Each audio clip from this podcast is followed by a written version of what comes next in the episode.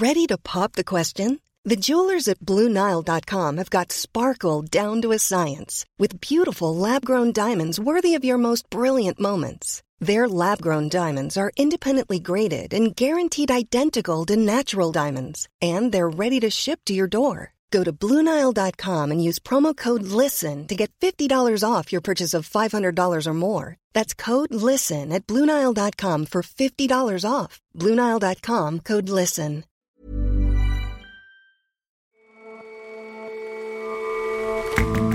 Hello and welcome to The Intelligence from The Economist. In London, I'm Jason Palmer.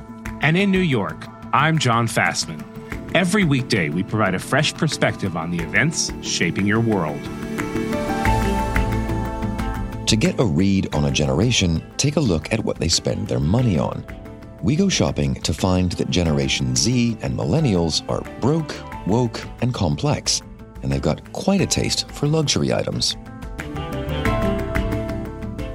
There was an unusual figure present at the birth of modern satire a mathematics prodigy who started at Harvard aged just 15. We look at the small but profoundly influential collection of goofy songs by Tom Lehrer.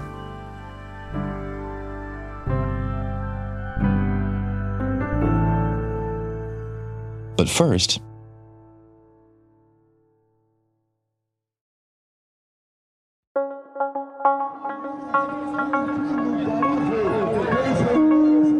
I've been in Lima, Peru for most of the past month.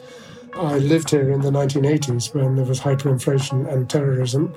And the atmosphere has reminded me at moments of that period. Michael Reid is a writer at large for The Economist. For much of the day, the city is fairly calm. There are some marches from poorer areas towards the center.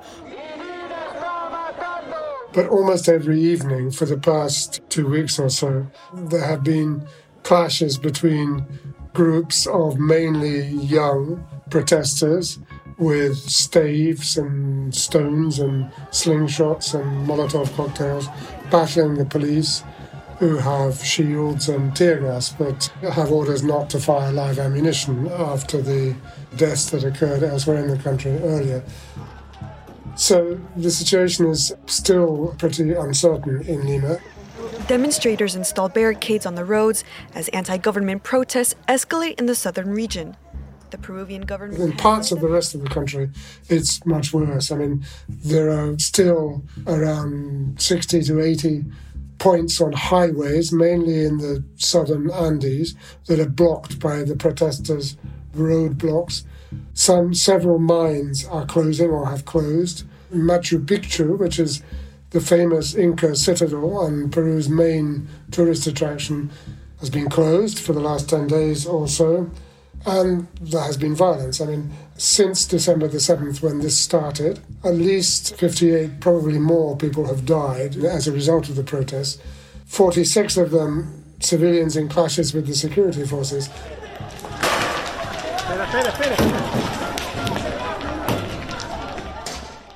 Now, why is all this happening? Well, it's a political protest, essentially. The protesters and much of the country is very unhappy with the interim president, uh, Dina Boluarte, and the demonstrators want the resignation of Boluarte, the closure of the Congress, an early election, and they want a referendum on a constituent assembly to write a new constitution. Now, we spoke to you back when Dina Boluarte took power, but remind us of the story. How did that come to pass? Well, before she came to power, the country was being run by Pedro Castillo, a rural schoolteacher and trade unionist backed by the far left, who governed very incompetently and, according to the prosecutor's office, corruptly. And the country was in a situation of great chaos. Then suddenly, on December the 7th, he announced that he was unilaterally dissolving Congress, that he would create a government that would rule by decree and take over the judiciary. A cuyo efecto se dictan las siguientes medidas. Disolver temporalmente el Congreso de la República e instaurar un gobierno de emergencia excepcional. Y hasta que se instaure el nuevo. It was widely rejected, including by some of his own supporters, and the Congress voted to impeach him swiftly and appointed Dina Boluarte as his successor, and he was arrested. But if even his own supporters didn't support that and Dina Boluarte ended up in office uh, honestly, fairly, what's the problem? What, what is the protest about? Well, when he was ousted or ousted himself, he still had about 30% approval in the country, which is quite high for a Peruvian president after a year and a half. And particularly in the Andes, a lot of Peruvians of indigenous descent identified with him. They thought he may have been useless, but he was one of us. And secondly, at the outset, Miss Boluarte implied she would govern the whole of his term, and she allied with the right, and that annoyed people. So now the polls suggest that about three quarters of the population think Boluarte should resign, and the Congress is particularly hated partly because it's very, very fragmented and it basically spends its time opposing the president, not passing useful legislation. And Congress people are very well paid, and that riles people. And that also means that some of them are reluctant to call the early election, which many Peruvians want. So, apart from those issues, objectively, what has been Ms. Boluarte's response? What's her government been like in the midst of all this chaos? Well, it has made some fatal mistakes, literally. I mean, at the beginning, the army and the police appear to have used live ammunition against the protesters who were trying to seize the airports. And that's how people died. That caused a lot of anger. The government has made that worse by failing to organize a swift and credible investigation into what happened. So that has been one of the main problems. But is it clear to you that she has a, a firm hand on the situation, on the government, on, on what's going on? No, I think her situation is very precarious, actually, and there are divisions within the government between her and her prime minister. Some think the prime minister is turned to the right of a hard line. There are certainly demands from some sectors of the population for a tougher approach and to use the army to clear the roads, which are being illegally blocked. I think she realizes that that would be a mistake. And she is not terribly experienced politically. And uh, she's pretty friendless, really. And as we've spoken about before on this show, Peru has faced instability a lot, a number of presidents in recent years. Why is that? Well, that's right. And it's mainly because of a fragmented party system, political polarization, a weak president and a weak state, I think, that hasn't been capable of delivering many benefits for the majority of Peruvians. Um, until recently, until the pandemic, the economy grew very fast and poverty was reduced very quickly. Things have got tougher with the pandemic. There's a drought as well. And some of Peru's historic problems are surfacing now. And one is the issue of race and racism. I think most Peruvians have only started to recognize that there's a problem of racism, and a lot of people in the Andes feel it. But the main issue is that people don't feel connected with the political system, and that's not easy to address necessarily. I mean, there are more than a dozen parties in a small Congress of 130 members. A lot of them are kind of businesses uh, that hire themselves out to a candidate who pays the most money. There's not much ideology in Peruvian politics, and there's not much policy either. And the state's ability to implement policies is fairly limited. And given this unstable situation, a president who doesn't seem to have a firm hand on things a greatly upset people in protests that don't seem to stop. How do you see this being resolved? Well, I think the only immediate way out, and it's not a guaranteed way out, is an early election as soon as possible. The Congress did vote in December on the first of what has to be two votes to have an early election in April 2024, which would be two years early. But now I think there's a general acceptance that the situation is so dangerous that the election should be held sooner in the second half of this year. In an ideal world, there would be political reforms as well, but that's unlikely. It's proving very difficult to actually get the necessary votes for an election towards the end of this year, with part of the right saying it should be held according to the normal timetable, and part of the left say they will only vote for an early election if there is also a referendum on a constituent assembly to rewrite the constitution, which for much of the Congress is not acceptable. So it's on a bit of a knife edge as to whether or not there will be approval for an early election. And if there isn't, then, well, one government advisor told me that he feared pandemonium. Michael, thanks very much for your time. Thank you, Jason.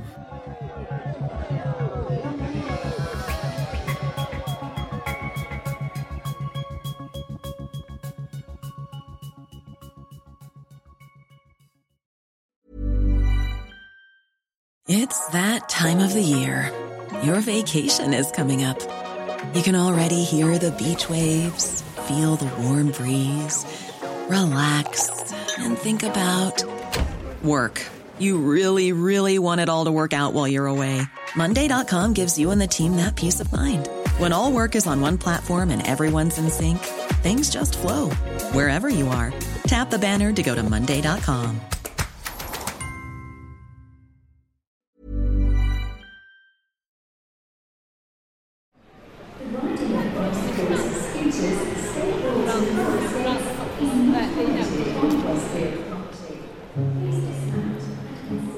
I'm in Westfield Shopping Centre in London. It's one of Europe's biggest malls and it's pretty popular with Gen Z shoppers. So, that's anyone between the ages of about 10 and about 26, which just happens to include me. Ore Ogunbiyi covers consumers and retail for The Economist. I'm near lots of clothes shops and I'm looking for some Gen Zs, some people with shopping bags in their hands. Okay, we've got this guy coming down the escalator. I'm going to get him.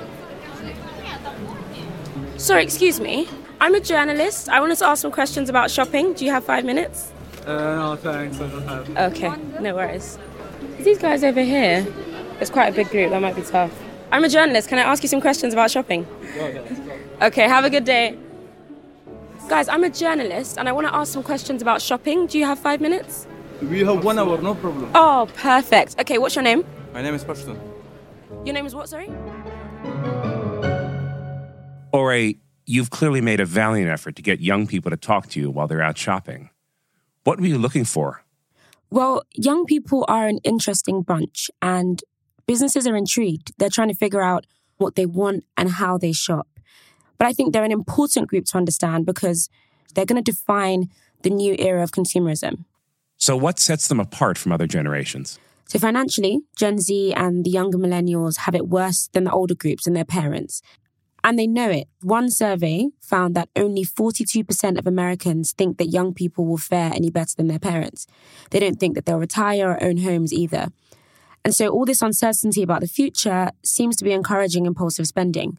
They have really expensive tastes, but apparently not very much money. Because really, if another global crisis is around the corner, then what's the point of saving? So, which kinds of brands are benefiting from this young screw it mentality? Well, young consumers have different priorities. They're more likely than the rest of the population to use their phones to pay for shopping, as Zara and Malachi told me. Do you pay with Apple Pay? Yeah, Apple Pay. Apple Pay.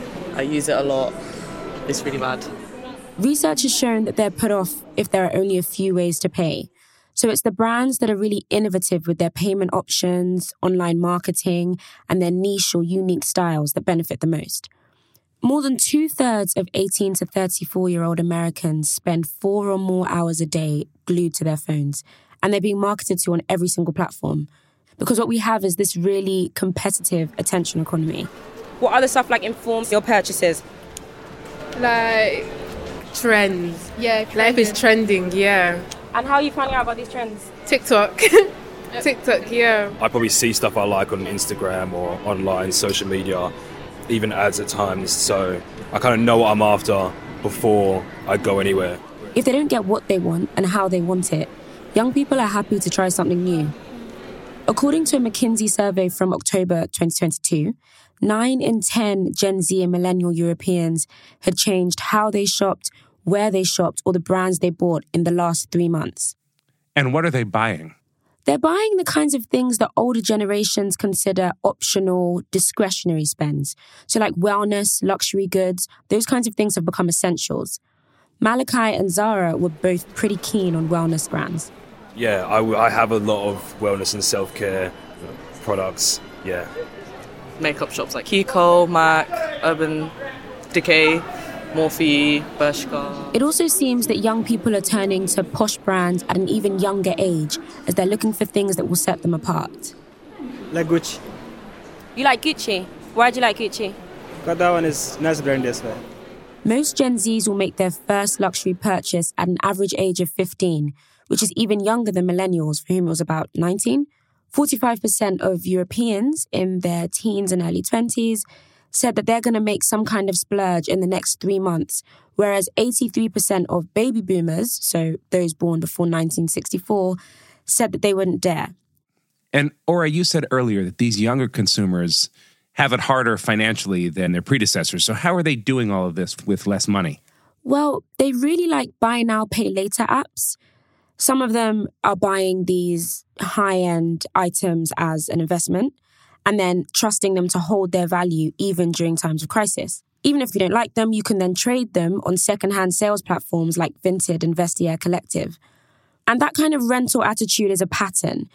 Gen Z and millennials prefer subscriptions and shared access to outright ownership of lots of products and services.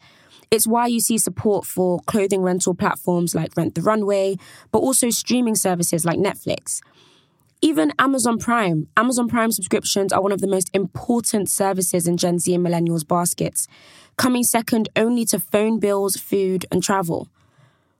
But when looking at their purchases, young people appear also to be a bit more values driven. What sort of values drive a Gen Z purchase? So, some of these values are centered around identity, so think race, gender, sexuality, and the like. But others also stem from things that young people care about, like climate change and the environment. Gen Zs, for the most part, worry more about climate change and natural disasters than any other generation.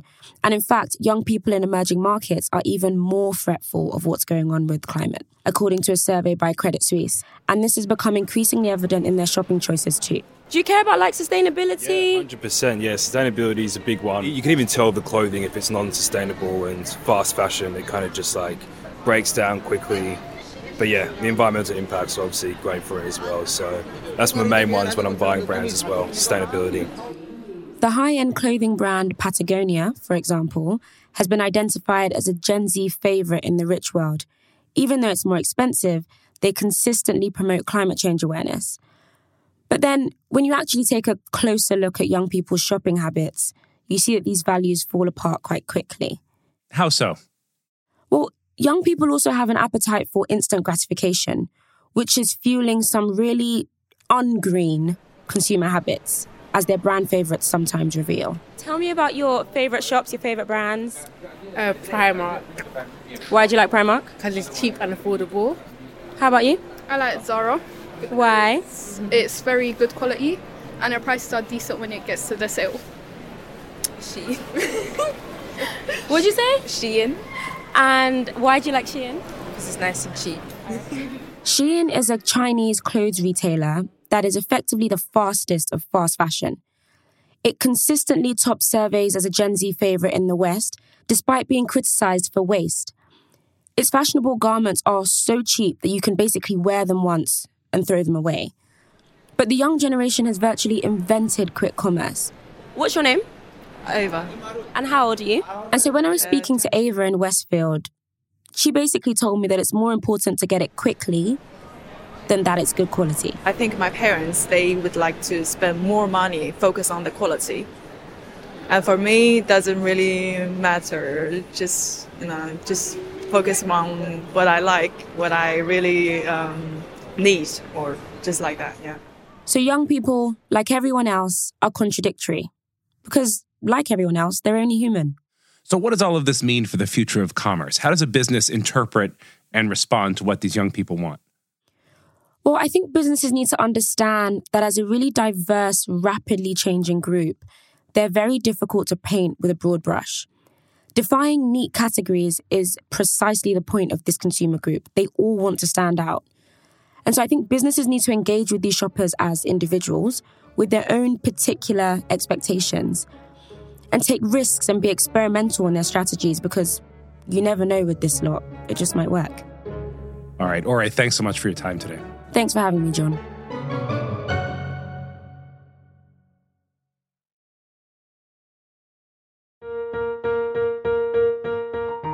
satire is probably as old as civilization. It's been around for as long as there was anything to satirize. But if you wanted to find a point of origin for modern satirical comedy, You are no doubt familiar with songs about the old lamplighter and the old umbrella man. you could argue for 1953 and the recording of songs by Tom Lehrer. David Bennun writes about culture for The Economist. When the shades of night are falling. Songs like The Old Dope Peddler perfectly capture how this quite unlikely figure Dope peddler, spreading joy wherever he goes. changed the sensibility of the comic song and I would say of comedy in general.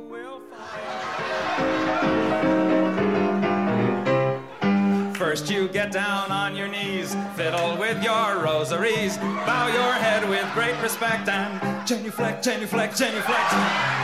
Mr. Lehrer has spent no more than 20 of his 94 years working in show business. Them with the pontiff. Everybody say his own Kyrie eleison, doing the Vatican. And he estimates that he recorded only 37 songs and performed 109 concerts. You can't take three from two. Two is less than three, so you look at the four in the tens place. Now that's really four tens, so you make it three tens, regroup, and you change a ten to ten ones, and you add. Mr. Lehrer is a professional mathematician. He began studying mathematics at Harvard at the age of 15. Tens place, you've got three because you added He started by writing parodies of the popular song styles of the day to amuse his friends, and there was nothing unusual in that, but he was really good at it, and he started bringing in topical references. Seven, and that leaves five. Well, six actually, but the idea is the important thing. In the 1950s, there was a distinct new comic sensibility on the rise in America. It was erudite, quickfire, madcap, and it had an insolence to it. And it cloaked the whole thing in kind of uh, dumb guy shtick. That package endures to this day. People who made a great success of it in the early 50s were television presenter Steve Allen, the comedian Stan Freberg, the creators of Mad Magazine in particular. Lehrer was different. For starters, academic knowledge set him apart, and also his scientific bent.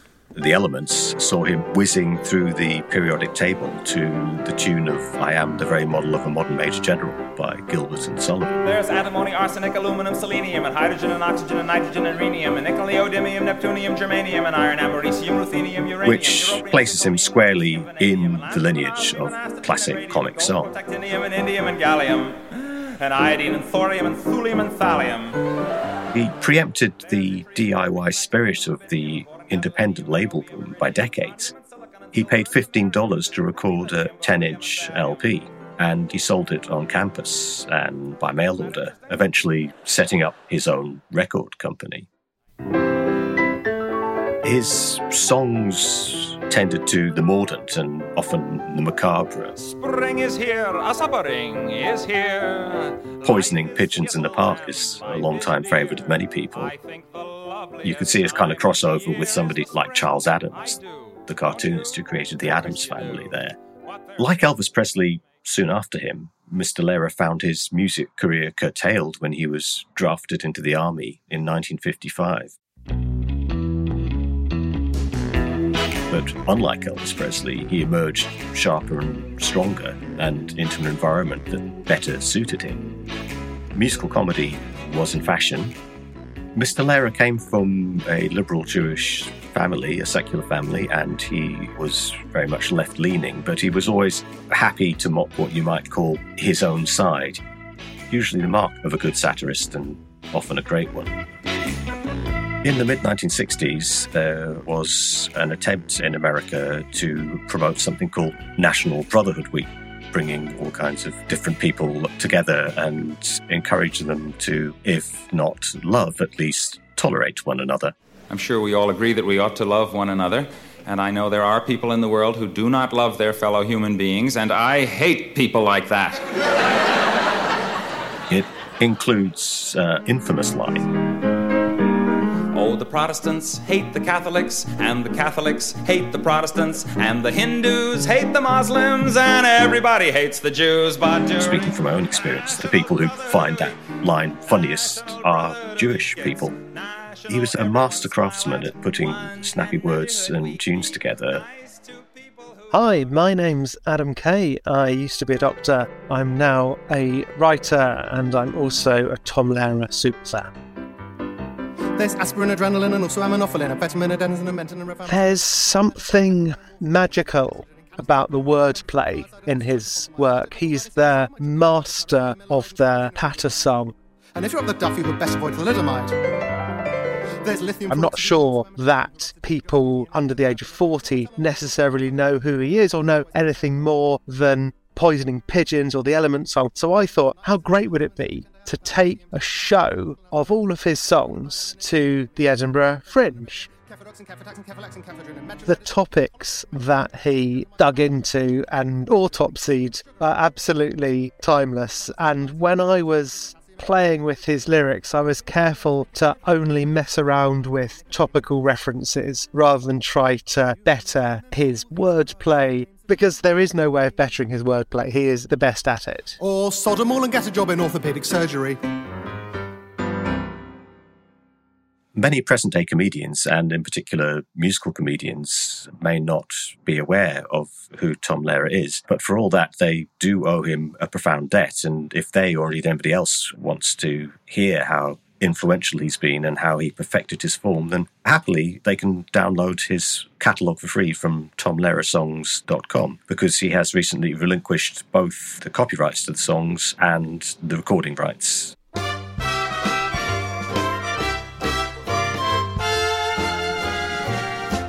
Selling out.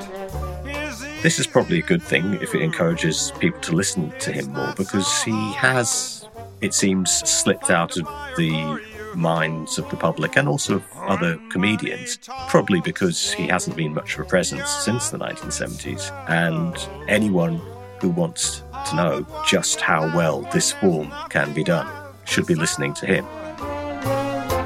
Selling out. I'd rather call it compromise. Is easy to do. Sometimes you have to close your eyes. It's not so hard. Being rich is no disgrace.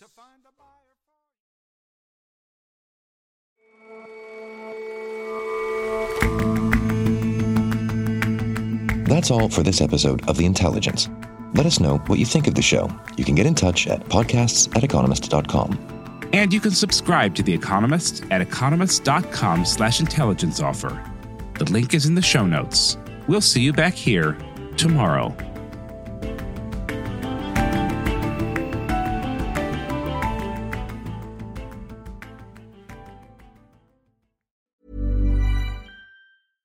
Hi, this is Matt and Sean from Two Black Guys with Good Credit. If you own or operate a business, whether it's a local operation or a global corporation, partnering with Bank of America could be your smartest move. By teaming with Bank of America, you'll enjoy exclusive digital tools, award winning insights, and business solutions so powerful you'll make every move matter. Position your business to capitalize on opportunity in a moment's notice. Visit bankofamerica.com slash banking for business to learn more. What would you like the power to do? Bank of America, N.A., copyright 2024.